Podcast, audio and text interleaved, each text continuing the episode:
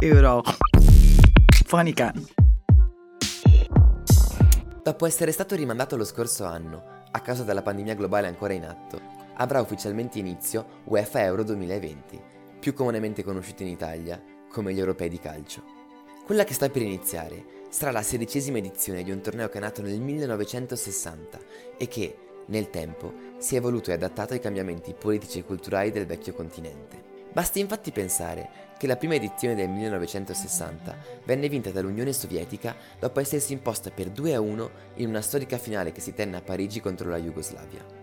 Quella vittoria, oltre a rappresentare un trionfo sportivo, ebbe un sapore squisitamente politico. Il contesto era infatti quello della guerra fredda e quella che ad occhi ingenui potrebbe sembrare una semplice finale di calcio, fu invece percepita da molti come la vittoria dell'Europa comunista sull'Occidente filo-americano e filo-capitalista. I conti verranno però ristabiliti 12 anni dopo, quando il 18 giugno 1972, nello stadio Heysel di Bruxelles, sarà invece la Germania dell'Ovest ad imporsi con uno schiacciante 3-0 sull'Unione Sovietica. Oggi, tutte e tre le realtà politiche citate, Unione Sovietica, Jugoslavia e Germania Ovest, non esistono più ed il vecchio continente ha vissuto e continua a vivere profonde trasformazioni sul piano geopolitico. Oggi come ieri però, quando si parla di calcio, nulla può essere confinato alla sfera meramente sportiva. Ne è la conferma il match di esordio Italia-Turchia, che dopo il recente duro botte risposta tra Erdogan e Draghi, etichettato da quest'ultimo come un dittatore, in termini di tensioni diplomatiche rischia di far impallidire il tesissimo USA-Iran del Mondiale 1998.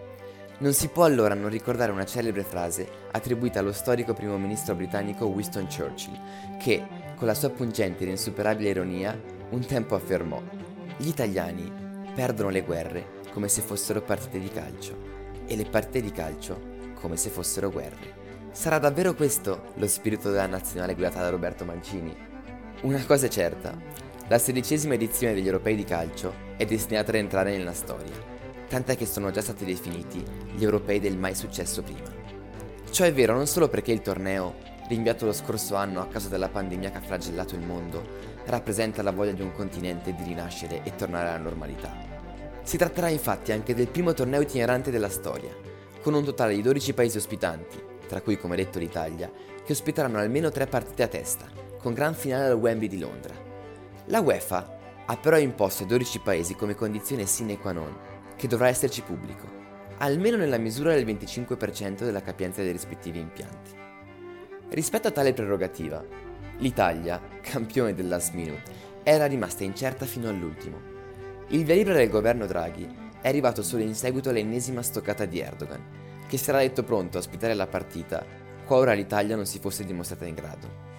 Sarà così possibile, per 16.000 spettatori, il 25% della capienza dello Stadio Olimpico di Roma, assistere alle quattro partite che si terranno nella capitale.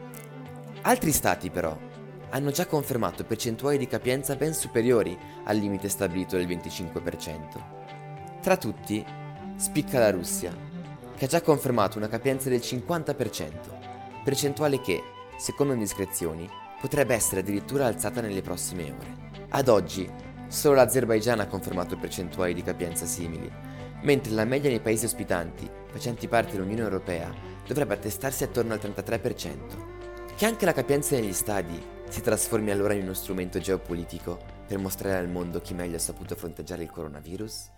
Il dubbio sorge spontaneo.